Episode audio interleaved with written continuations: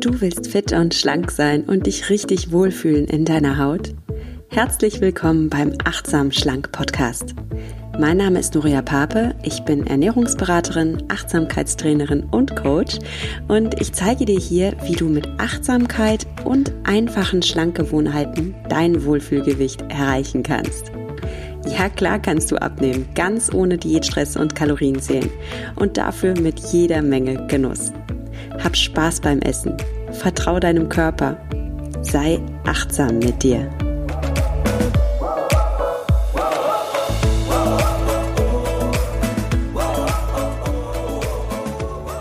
Hallo und herzlich willkommen zu Folge 6. Heute sprechen wir darüber, warum Diäten nicht funktionieren und wie du trotzdem abnimmst.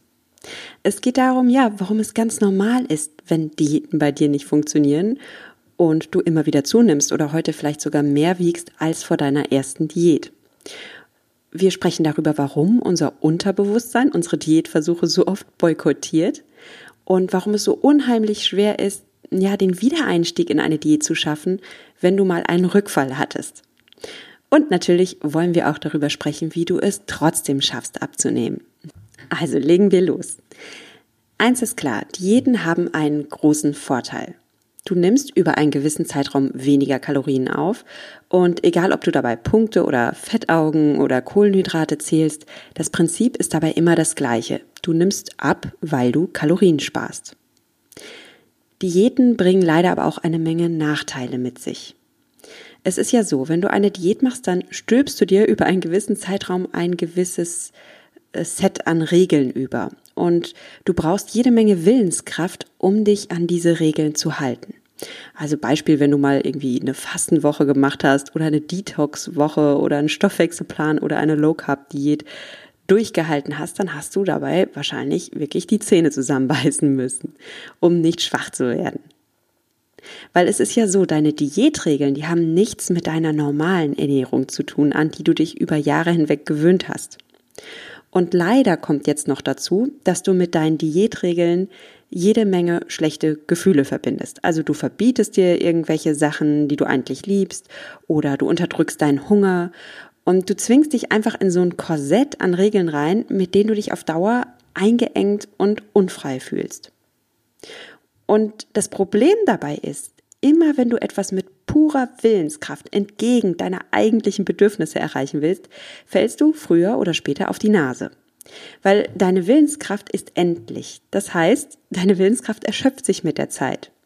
Du kannst dir das so vorstellen wie einen Tank an Willenskraft, den du hast. Und morgens ist dieser Tank meistens noch gut gefüllt, weil du hast gut geschlafen, du hast dich ausgeschlafen, du bist noch relaxed. Ähm, ja, du isst vielleicht was und bist auch noch satt und dann hast du jede Menge Willenskraft. Irgendwann ist dieser Tank aber erschöpft. Das ist bei den meisten von uns abends der Fall oder in besonders stressigen Phasen in unserem Leben oder auch einfach, wenn wir Hunger haben. Weil unser Ge Gehirn braucht Glucose. So, ohne Glucose geht unserem Gehirn die Power aus. Und äh, ja, am Abend, wenn wir dann halt so viele Entscheidungen schon getroffen haben und so viel Stress schon hatten und dazu irgendwie vielleicht auch noch keine Glucose im, im Kopf haben, dann ist eben unser Willenskraft, äh, unser Willenskrafttank erschöpft. Und wir fahren dann automatisch, also unser Gehirn fährt dann automatisch alle Programme runter, die irgendwie noch zusätzlich Energie kosten, einfach um Energie zu sparen. Und weil du jetzt bei einer Diät auch noch zusätzlich keine Glucose zur Verfügung hast, also kein Zucker, ja, muss dein Gehirn noch mehr die Willenskraft runterfahren, also noch mehr Projekte sozusagen runterfahren und du bist noch erschöpfter, als du sonst schon wärst. Bei einer Diät haben wir jetzt genau das Dilemma. Wir haben abends keine Willenskraft mehr, uns fehlt Glucose und was passiert? Du hast irgendwie keinen Nerv mehr für deine blöden Diätregeln. Du willst jetzt auch keine Punkte mehr zählen oder Kalorien oder dir irgendwas verbieten. Du willst einfach nur satt sein und dich gut fühlen. Basta.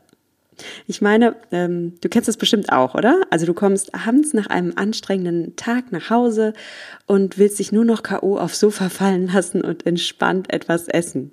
Das ist genau dieser Effekt, der dann eintritt. Oder vielleicht äh, ist es bei dir so, dass du im Büro jede Menge Stress hast oder mit deiner Familie oder mit deinem ganz normalen Wahnsinn im Alltag. Und ohne es zu merken, landest du dann im Büro vor dem Süßigkeitenautomat oder daheim vor dem Süßigkeitenschrank. Ja, ohne dass du wirklich eine bewusst dafür eine Entscheidung getroffen hast. Du wirst da irgendwie automatisch hingezogen und landest dann mit der Hand in der Keksdose und kannst dir gar nicht erklären, was da eigentlich passiert ist.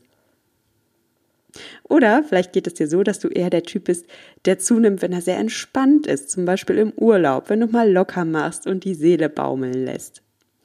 Alle diese Phänomene sind vollkommen normal, weil kein Mensch auf der Welt schafft es, sieben Tage die Woche, 24 Stunden lang ein super disziplinierter Übermensch zu sein.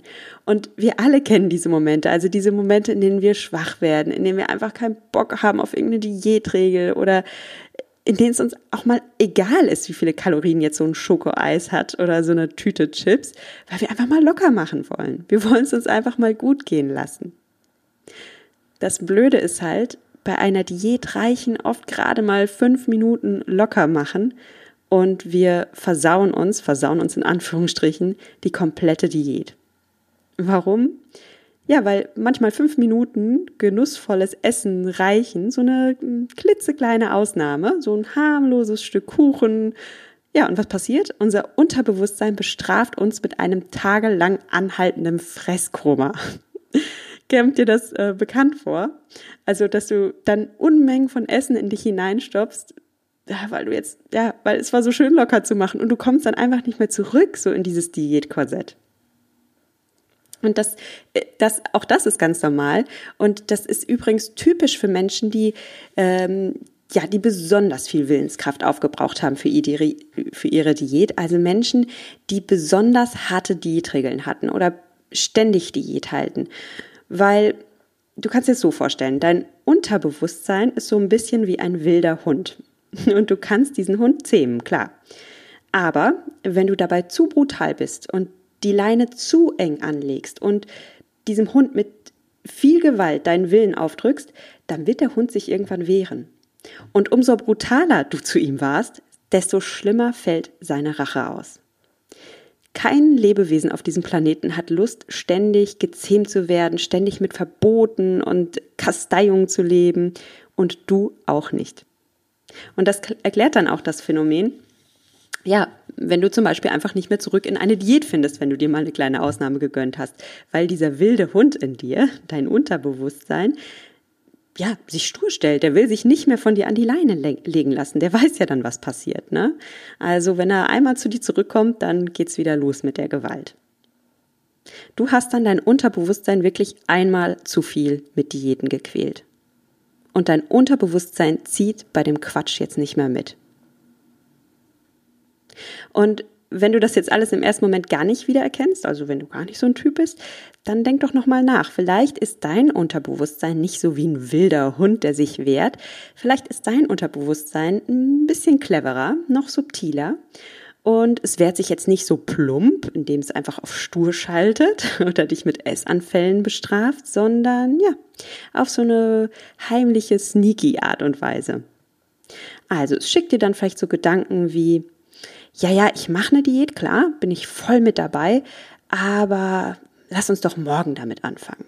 Heute lässt du es dir nochmal so richtig gut gehen und isst nochmal Schokolade oder weiß ich nicht was und morgen wirklich, morgen fangen wir dann an. Oder dein Unterbewusstsein macht so einen auf verständnisvoll, so, weißt du, du hattest heute so einen harten Tag, jetzt gönn dir mal was. So, weiß ich nicht, ein Eis auf dem Sofa oder da sind doch noch die Kekse im Schrank. Komm, also, heute hast du es dir wirklich verdient. All das sind Möglichkeiten deines Unterbewusstseins, sich gegen deine Diät zu wehren. Also diese Ausreden geben dir eine innere Erlaubnis, erstmal so viel zu essen, wie du willst. Und um die Folgen, um die kümmerst du dich dann morgen. Oder übermorgen. Oder nächste Woche. Oder ach komm, seien wir ehrlich, nie. Und so landest du in einem Kreislauf aus jahrelangem Diäthalten und, und Verboten und den darauffolgenden Jojo-Effekt.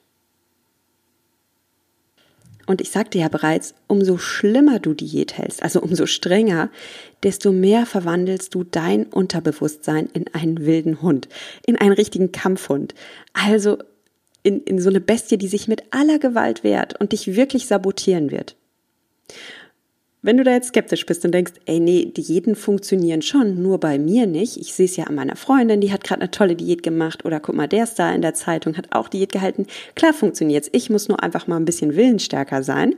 Okay, ich verstehe dich. Ich verstehe die Skepsis, weil unsere Gesellschaft halt, ja, ähm, von überall auf dich einredet, dass du, dass Diäten funktionieren. Und natürlich, weil du das dir auch für dich wünschst, dass das funktioniert, verstehe ich dich, wenn du immer noch daran glauben willst und einfach nur, ja, auf der Suche nach der perfekten Diät für dich bist.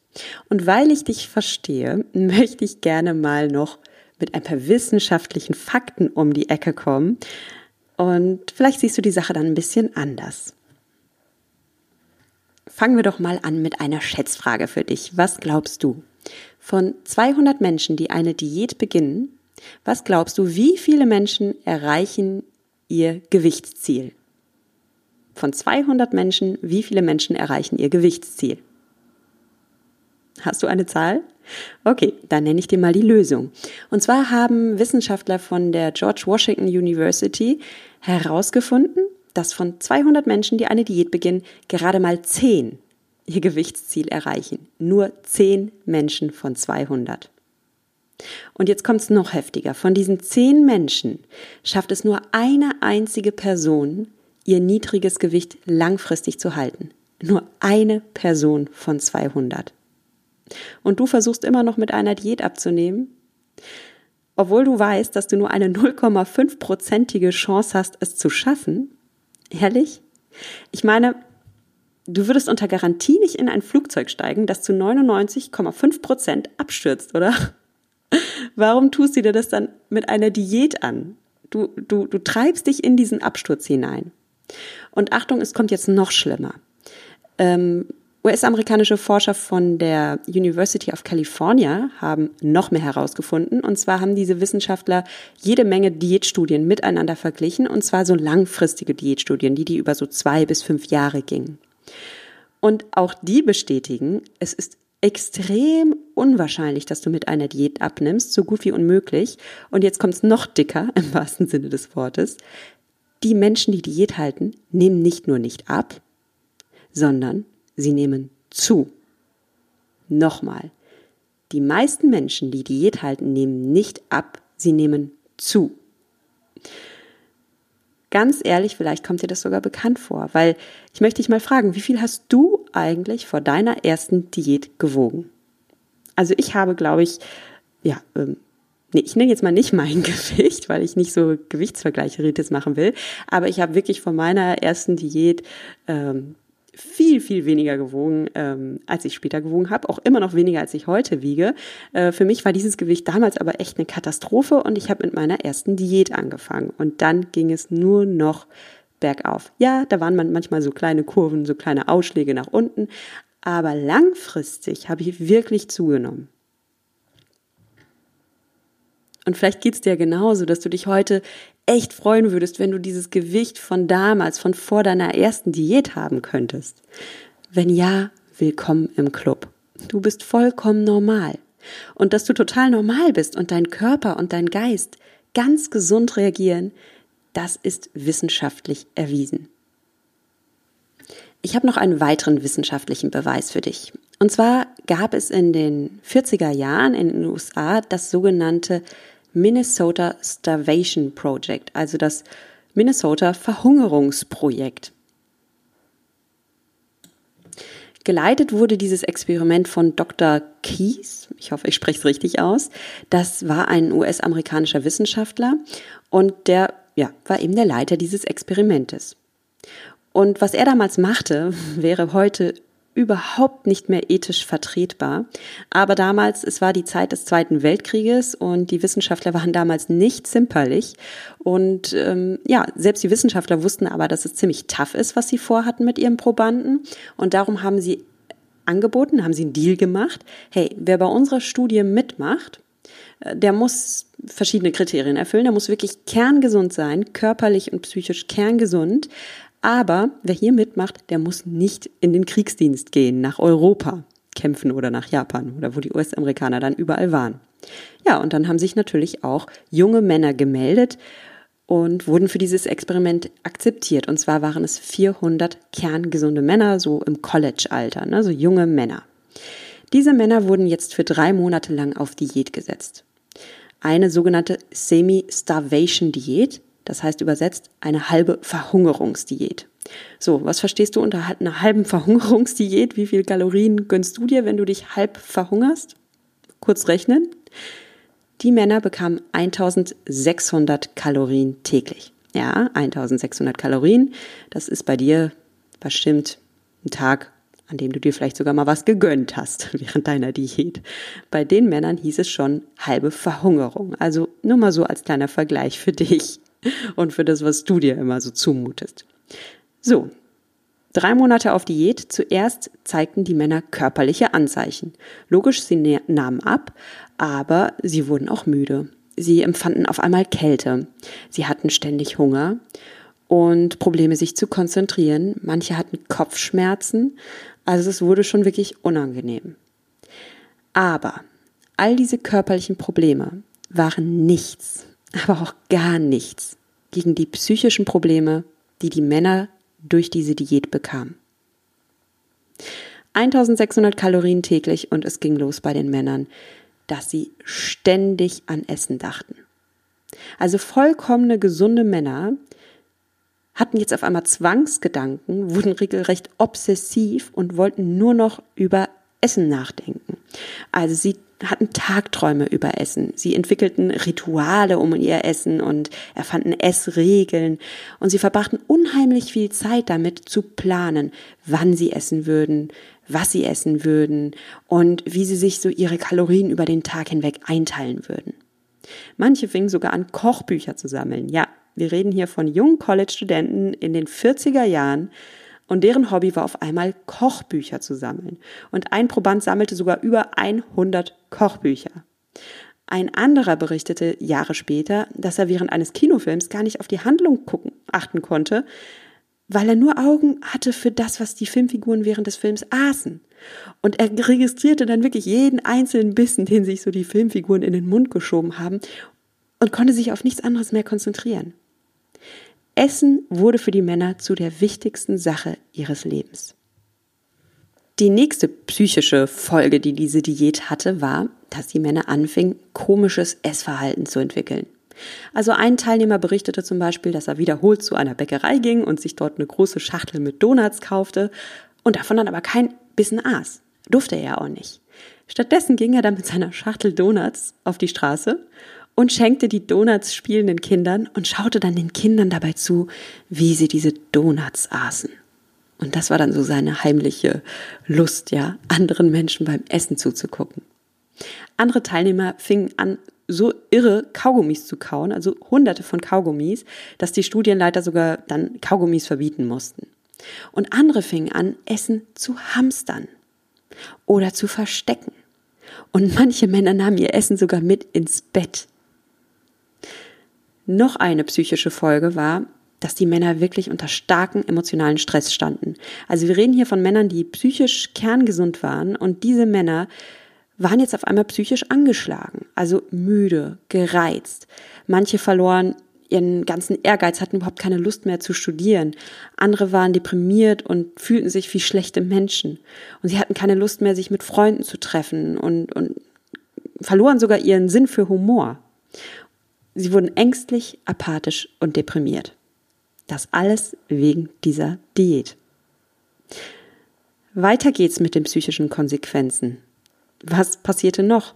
Die Männer bekamen Fressanfälle und machten sich daraufhin selbst Vorwürfe. Also manche Männer bekamen wirklich Essanfälle, das würde man heute Binge-Eating nennen, ja, wenn man Unmengen von Essen in sich hineinschaufelt und dabei jegliche Kontrolle verliert. Und ja, das passierte diesen Männern. Ähm, sie aßen Unmengen und danach hatten sie ein furchtbar schlechtes Gewissen und machten sich Vorwürfe.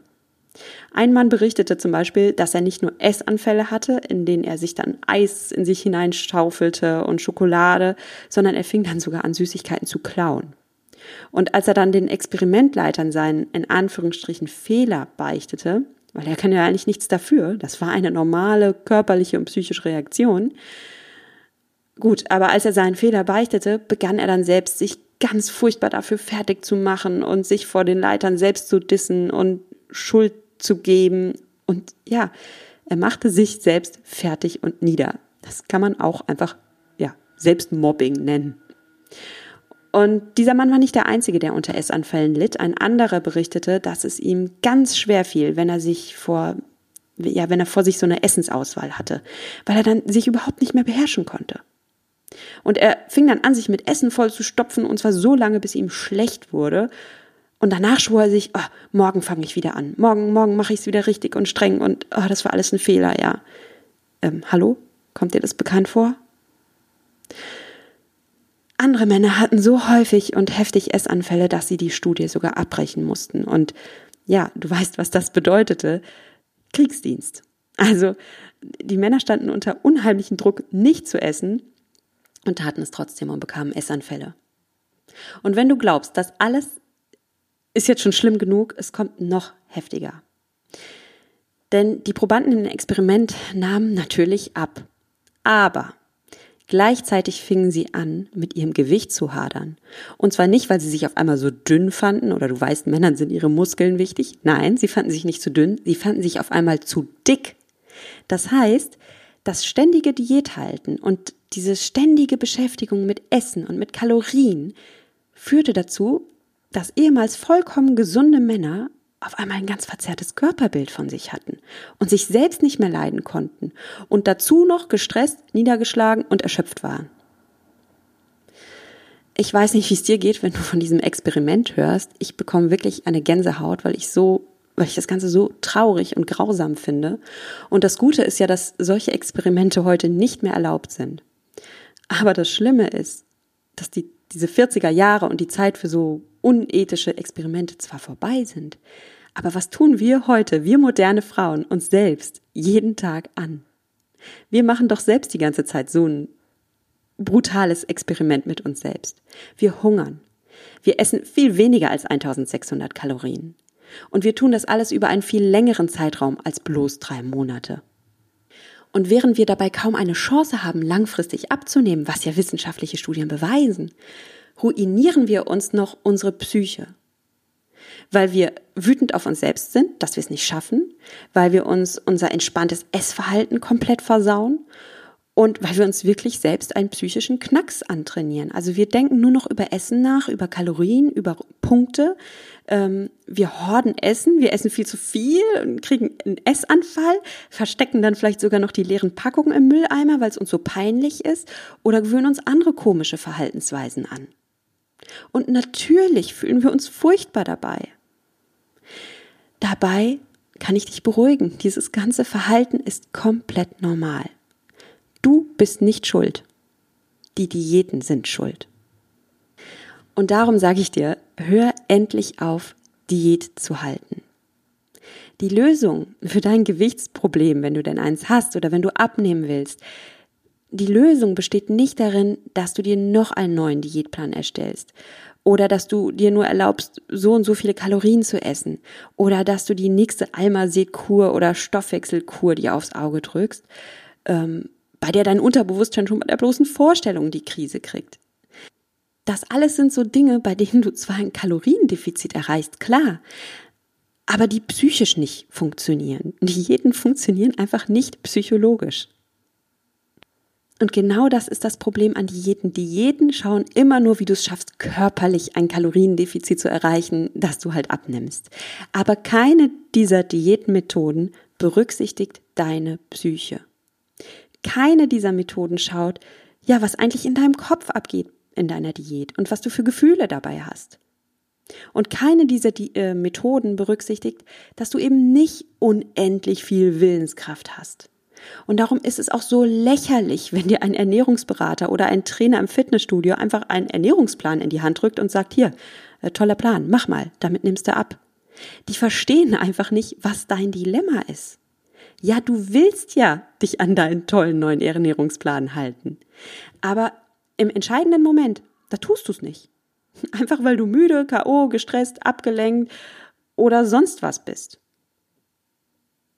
Was ist jetzt die Lösung für dein Dilemma? Wie nimmst du trotzdem ab? Ich will dir das Abnehmen ja gar nicht ausreden. Ich will einfach nur, dass du beim Abnehmen nicht nur auf deinen Körper guckst, sondern erstmal anguckst, was in deinem Kopf eigentlich abgeht und was mit deiner Psyche eigentlich los ist beim Abnehmen. Also was du selbst nicht, dass du einen psychischen Schaden hast, nein, sondern dass du dir eben mit einer Diät keinen psychischen Knacks antrainierst. Schau beim Abnehmen nicht nur darauf, wie du ein Kaloriendefizit erreichst sondern schau vor allem darauf, wie du es psychologisch schaffen kannst, dieses Kaloriendefizit auch zu erreichen. Und zwar ohne dass du dafür deine komplette Willenskraft aufbringen musst und dich permanent schlecht dabei fühlst.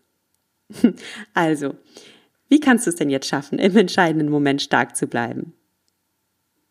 Du schaffst das, indem du dein Gehirn und dein Unterbewusstsein so programmierst, dass sie dich beim Abnehmen unterstützen dann hast du den Code ja geknackt. Und dann nimmst du wirklich ab. Und zwar, ja, diesmal langfristig.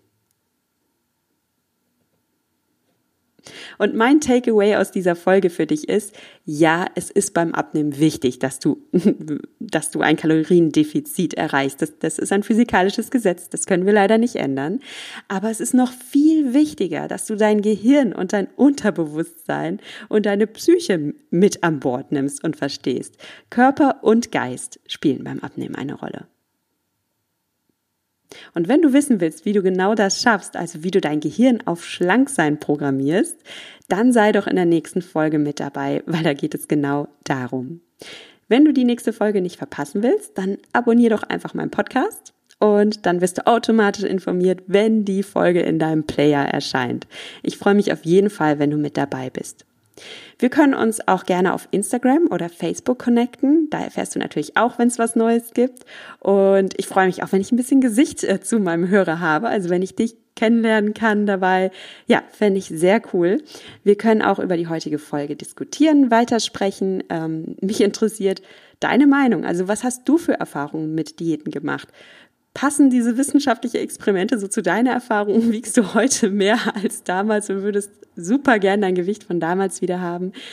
Alles komplett normal. Ja, und ich würde gerne wissen, ob es bei dir auch so war. Bei mir war es so. Also, schau doch mal bei Instagram vorbei. Mein Name ist nuria.achtsamschlank und bei Facebook heißt meine Seite Nuria Pape achtsam abnehmen ohne Diät. Die Links dazu findest du in den Show Notes. Und ja, dann würde ich sagen, wir sehen uns gleich bei Instagram oder bei Facebook und hören uns beim nächsten Mal. Bis dahin sage ich dir Tschüss und denk dran, genieß dein Essen, vertraue deinem Körper, sei achtsam mit dir.